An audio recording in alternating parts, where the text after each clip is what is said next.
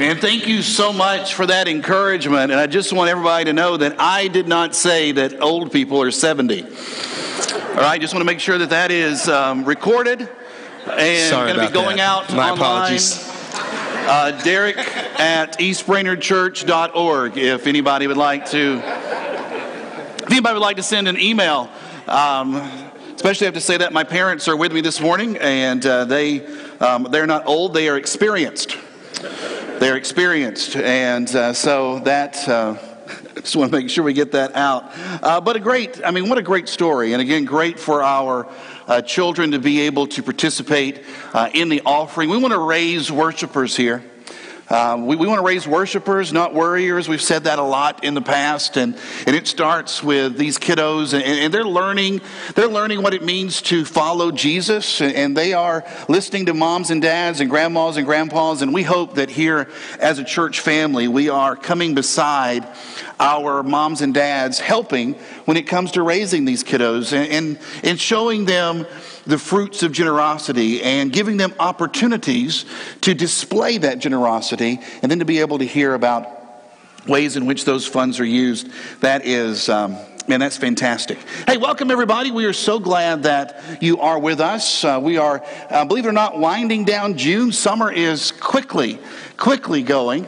Uh, so we are so thankful you're here. If you are traveling because of vacations, uh, we're thankful that you have stopped in to be with us. If you are back from a vacation, uh, welcome back. Uh, we're glad that you went off and, and had a good time. Wish you would have invited more of us to go along with you, but that's all right. Uh, maybe you'll be more thoughtful and generous and godlike next year, and we'll just we'll just wait for those. We'll wait for those invitations. Um, how many of you guys? I don't know if you remember this, but there used to be a book series, and this book series was all about being able to choose your own adventure. Uh, the way this works, you would read a particular story, and then you would get to a certain scenario, and it would say, All right, now you get to choose what happens next. And, you know, depending on what you chose, it would send you to page 76 or it might send you to page 95. I remember reading these types of books and trying to help Captain Kirk manage everything on the Enterprise.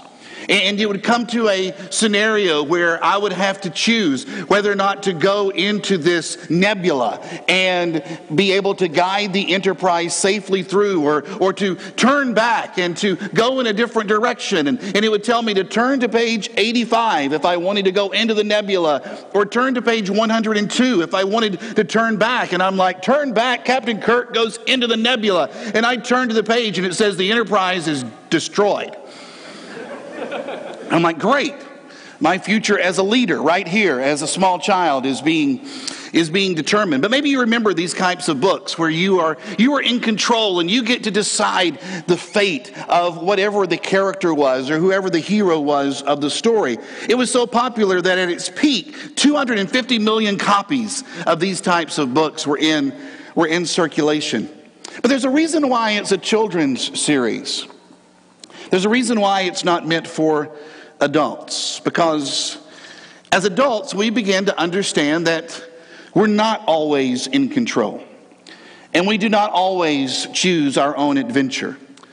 The concept is very appealing. The idea that we can determine our own destiny and our choices dictate all of our future, that sounds really good. And yet, the longer we live, the more that we understand that we cannot avoid adversity. We cannot stay away from disappointment. No matter how hard we try, no matter the best laid plans of mice and men, it seems that things continue to go awry. And as kids, we might believe that everything is right here in my hands, and whatever decision that I make, then that's the direction that I'm going to be able to go in. And I am the captain of my soul. But as adults, we learn that this is not how life works. Life is not necessarily a choose your own adventure book. The way that you had everything written out, the way that you thought perhaps life would go, you can, you can look and say right now that's perhaps not what has happened. All of us start off with certain dreams, we have certain plans, but the reality ends up waking us up, and we don't always like the morning that dawns. And that's kind of what we see going on in the life of a character that we're going to look at this morning all during our summer, we are we're looking at some characters that are discussed in Hebrews chapter 11 and also there in Hebrews chapter 12. And we're looking at these not just so that we can get more information, not just so that we can know more about these men and women of faith, but so that you and I can be men and women of action. It's the so what. All right, great. So we've come and we've talked about Abraham and, and Sarah, and we've been talking about being surrounded by a great cloud of witnesses. So what? If talking about this and if studying their lives has not challenged us to step out on faith ourselves, you are not here just to accumulate biblical knowledge that you can somehow then spit back out at a party or in that great day of testing, wherever that day might come. You are here so that you can be encouraged towards love and good deeds. You are here so that you can be motivated in your own faith. You are here so that you can learn, hopefully, you can learn from others, listening to their stories, how perhaps to be even closer in your relationship with God. And so, what we're going to do, we're going to look at another character today, and, and we're going to see kind of how their life just ends up getting all out of control, even though it was not necessarily due to their own personal decisions. You can open up your Bibles if you'd like to the book of Genesis, chapter 37. It's where the story of Joseph begins. And his story takes up a great deal of real estate there in the Old Testament. He was the son of Jacob, also known as Israel. He was the grandson of Isaac. He was the great grandson of Abraham. And his story begins as he is a teenager and he's growing up in what is just a very dysfunctional home. And I think that's probably an understatement because here's what we end up finding out about him he's his father's favorite son. He's got 10 older brothers, and his father, Jacob, loves Joseph the most. And so Joseph goes and gives him this gift, this coat of many colors, perhaps as you've heard it called before. But it's not just the coat, it's not just the fact that he has this gift. By giving him this coat, he's saying to the older brothers, Yeah, this is my favorite son. This is the one that I love most. This is the one that's going to inherit my estate. And because he's wearing this ornate piece of clothing, he's not going to be out working in the fields like the rest of you guys. And so that's why we read in Genesis 37 and verse 4 that when his brothers saw that their father loved him more than any of them, they hated him and could not speak a kind word to them. Now, some of you guys know what it means to quickly to quickly not be able to choose your own adventure because you did not get to choose your own family. Instead of a house filled with love, it was a house filled with hate. Like Joseph, maybe you grew up in a home where, where no one seemed capable of speaking a, a kind word to, to anybody. I can remember one day we're driving, Tanya and I are in the car. We've got two kiddos in the back, and they were pretty young at this time, and, and they were just arguing back and forth with each other. Now, I grew up as an only child, so I wasn't used to having to share the back seat. I wasn't used to these things that, that many of you had to grow up with. And I remember looking at Tanya in the heat of the battle, and I said, Was this what it was like when, when you and your brother were growing up? And she said, No, my brother made me sit in the floorboard. I'm like, Really? That, that's, what, that's what happens? You know, that's what happens when you have these, these siblings and all this stuff that goes on. I had a dog named Fuzzy. That was it. That was all I had to worry about. If there was this fighting that was going on, I remember telling them, and maybe they remember, I'm like, look, guys, this is the only brother and sister, as far as I know, that you're ever going to have. You guys got to learn to get along. You got to learn to, to love each other. And right about that time, it was like, I'm not touching you, I'm not touching you, I'm not touching you. You've been there before, right? You know what it's like. But maybe the laughter that you exhibit now, maybe there's been times where it's been anything but funny. The criticism, the negativity, the harsh tones. You know what it means to grow up in a dysfunctional family. Maybe they didn't have that word when you were growing up. Maybe, maybe you didn't know your family was dysfunctional. Maybe you thought your family was normal. And, and then you found out that it wasn't. And maybe you thought that everybody's family was like yours. And then you found out that it wasn't. And there were choices that had to be made. Joseph, man, talk about dysfunction. He's got three stepmoms living under one roof. It sounds like a bad reality TV show, and that's where he's growing up. And it, homes like this just have a way of, of crushing dreams. And here's what I want to tell you right from the very beginning this morning your history does not have to be your future. Your history does not have to be your future. You know, your family, sure, there's been some difficult and ugly chapters. But the generational garbage that you have had to deal with can stop here and now. You do not have to pass on to your kids what your ancestors gave you. You can say, you know what? It stops with me. And it stops here and it stops now. Max Lucado has a book called You'll Get Through This.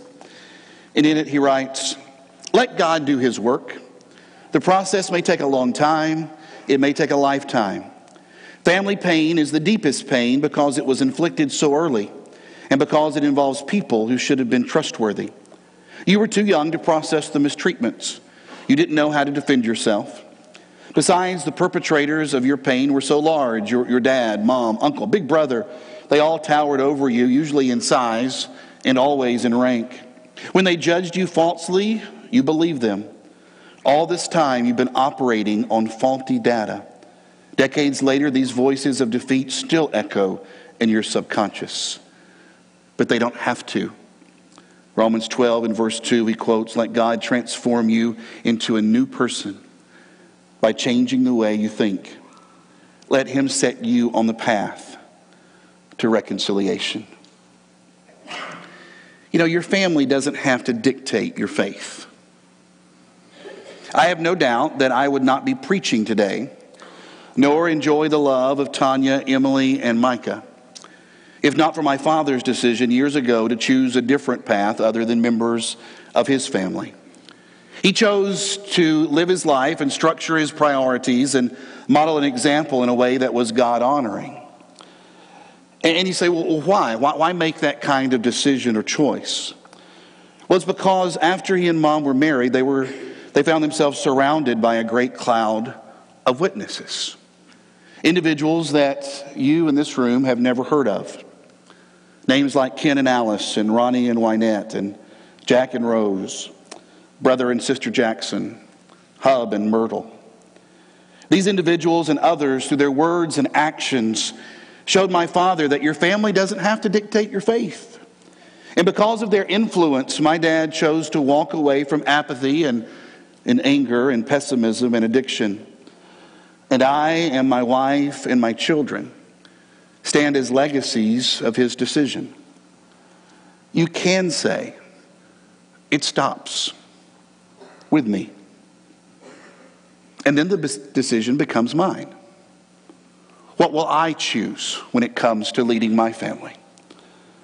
What example will I leave? What choices will I make for Emily and Micah? Now, Joseph doesn't make things easier around the family table. And many of you who have younger brothers and sisters know exactly how this is.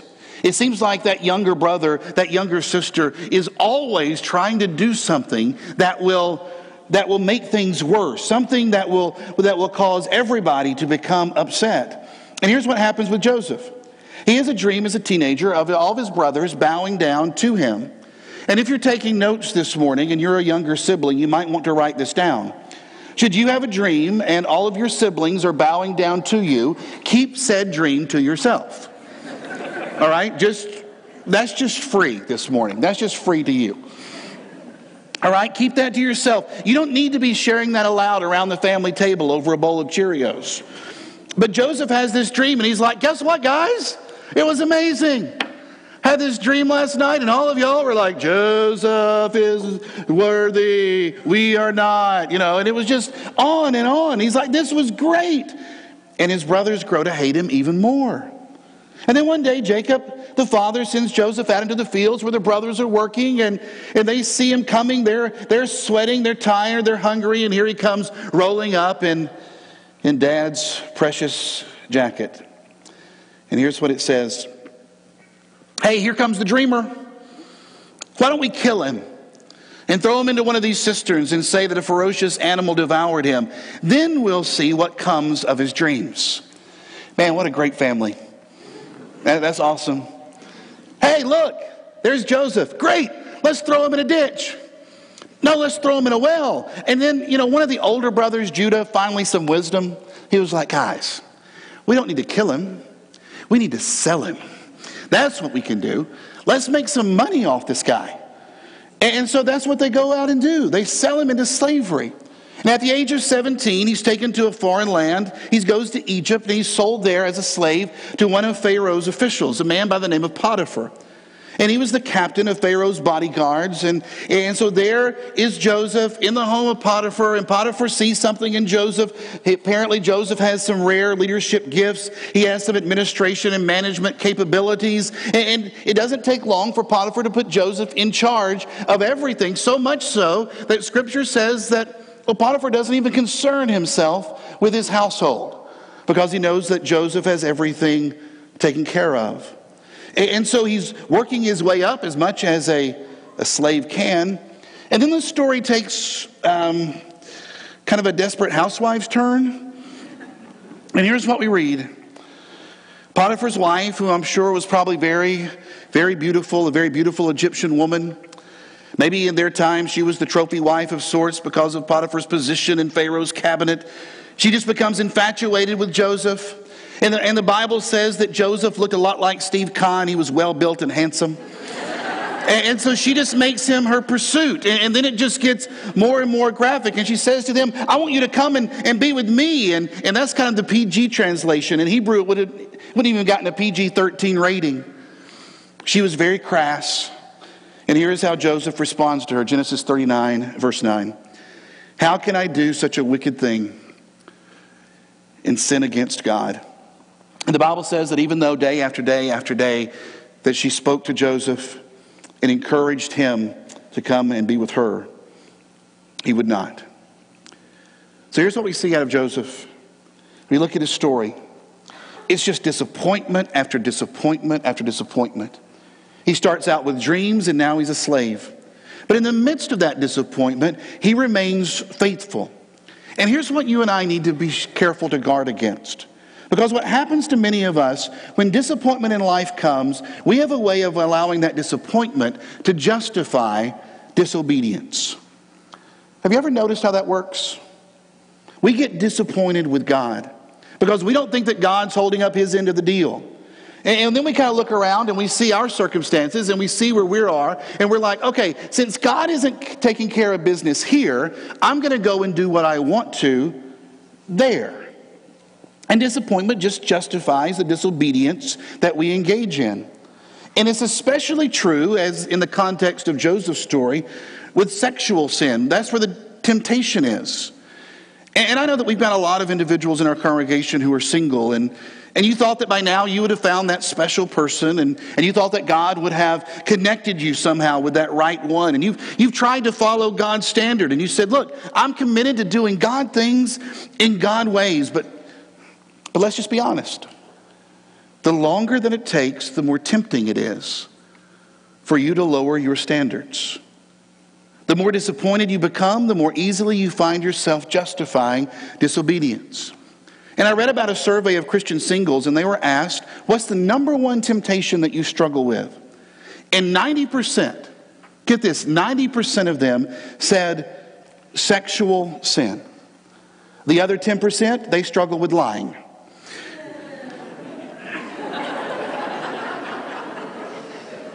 And I think that there's this tendency just to go, you know what, um, God, uh, things aren't working out the way that I want to. You're not active in this arena in my life, and that means that it's okay for me just to take matters into my own hands, just do what I want to do, wherever it is I want to do it. It's not just true for those who are single, but also for those who are married. The only thing worse than being disappointed in single is being disappointed in married, right? And it happens in marriage.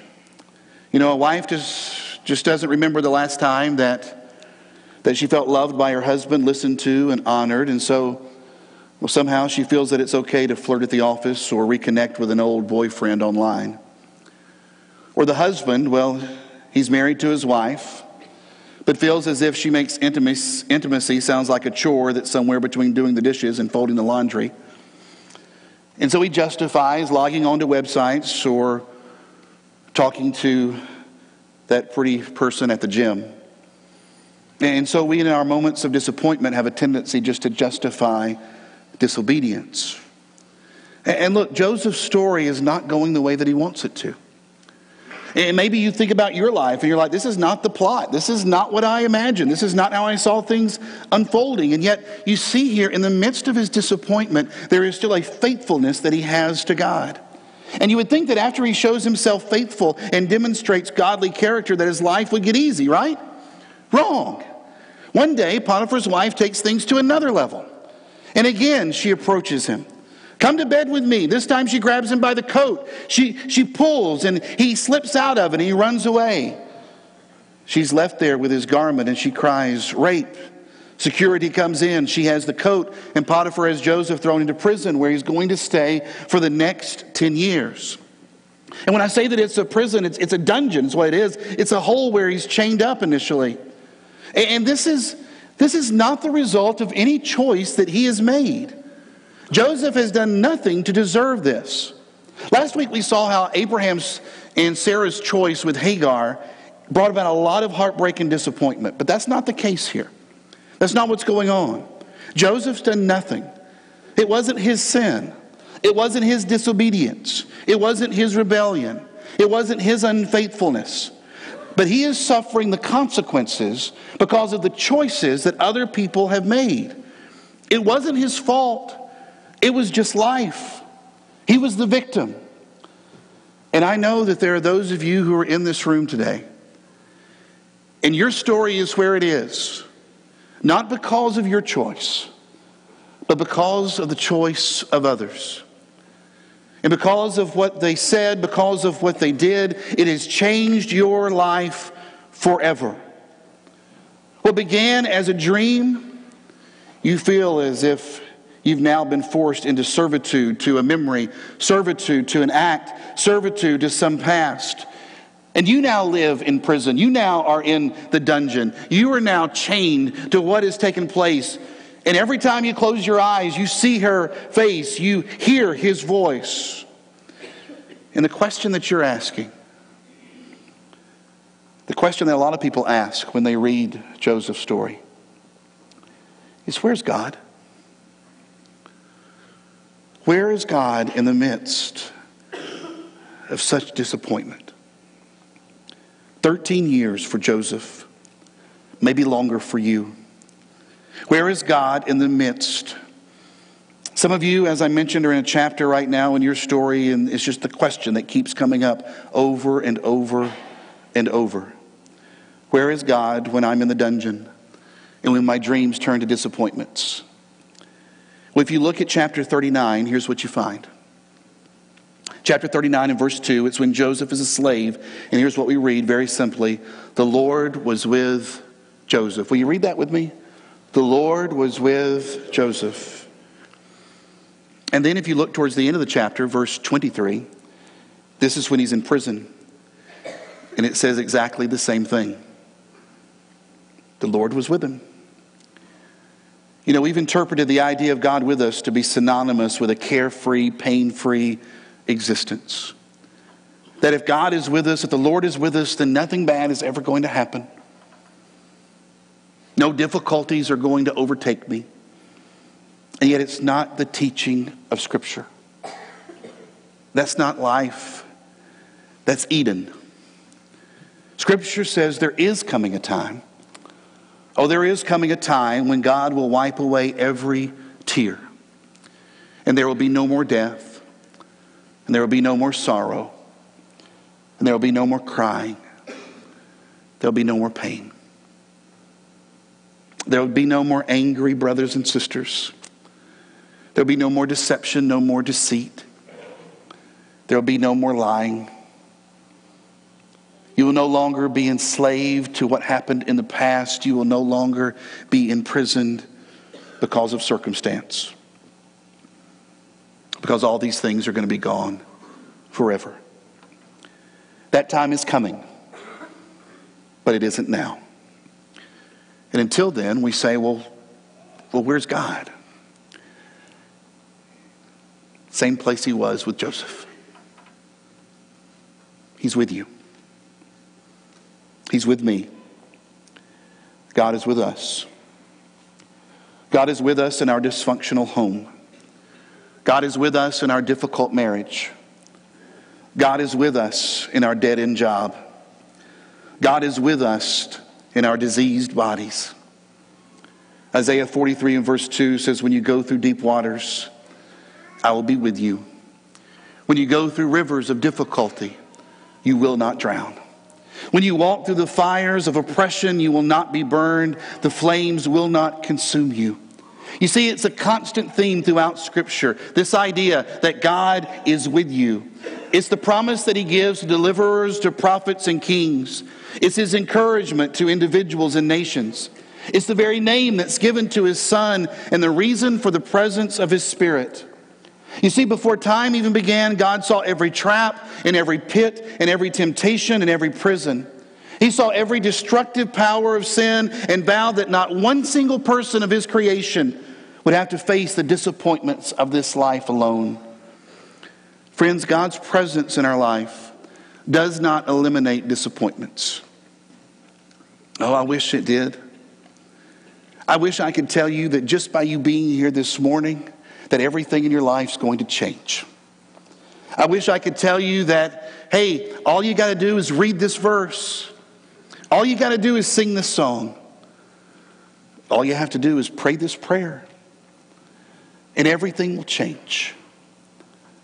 But Scripture does not promise that God's presence will eliminate the disappointments of our life.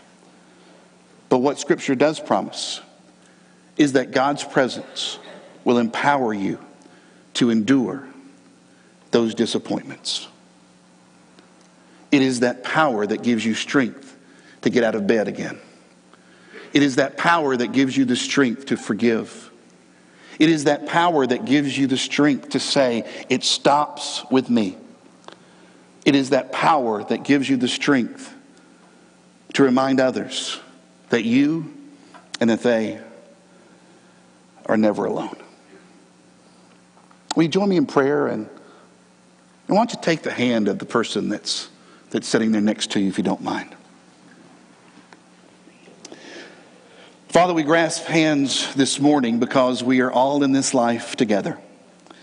And each and every person here knows what it means to be disappointed, to have plans, to have hopes, to have dreams, things that we wanted to accomplish, places we wanted to be by this time in our life. And we all know what it means to, just be discouraged because things just haven't worked the way that we wanted it to. And we have to be honest and admit that there are, there are reasons for this that are our own making.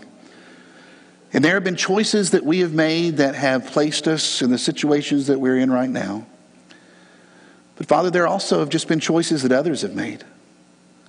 We didn't choose our own adventure. It seems as if it's been chosen for us.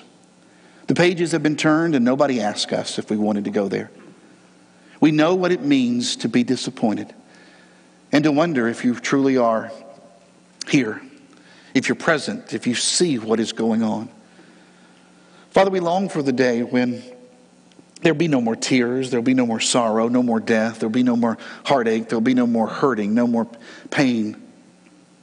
There'll be no more crying out in the night. Father, we, we, we want that here and now. We want to be able to experience this afternoon. We want to be able to have it this very moment. But we know that's not for this world yet. That this world is, is not getting better, this world is falling apart. And while we're in the midst of it, we rejoice in your presence this morning because you have promised to be with us. You have promised that when we go through the rivers of difficulty that we will not drown, that when we walk through the fire of oppression that we will not be burned up or consumed. And so we praise you today for that and for helping to remind us that we can endure, that we can continue on, and that we can truly overcome. Father, I pray that you would allow each person here, as they feel the hand that is holding them, will you allow them to know that that is, that is your hand as well? Allow them to feel your presence in the fingers that wrap around theirs. Allow them to feel right now that they are not alone, that you have not abandoned them, and that you see everything that's taken place. May we all know that you are with us. In the name of Jesus, Emmanuel, we pray. Amen.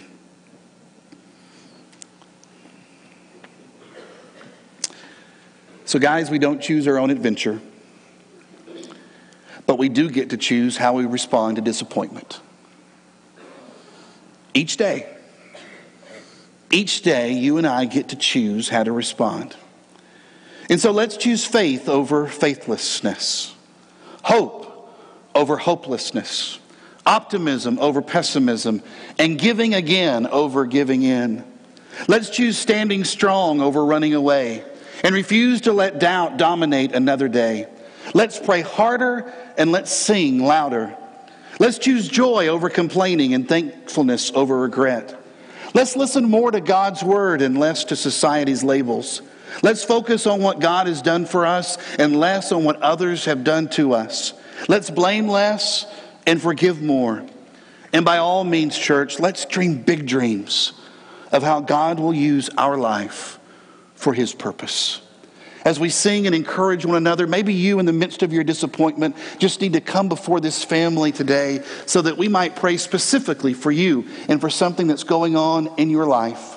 Or if you would like to come this morning and give your life to Jesus Christ because of your belief that He is the Son of God, we'd love to rejoice as you are baptized into Christ, washing those sins away. It doesn't mean that your life will never have disappointment. It means, though, that you have chosen where to go when disappointments come to the hand of God. Let's stand and give him praise.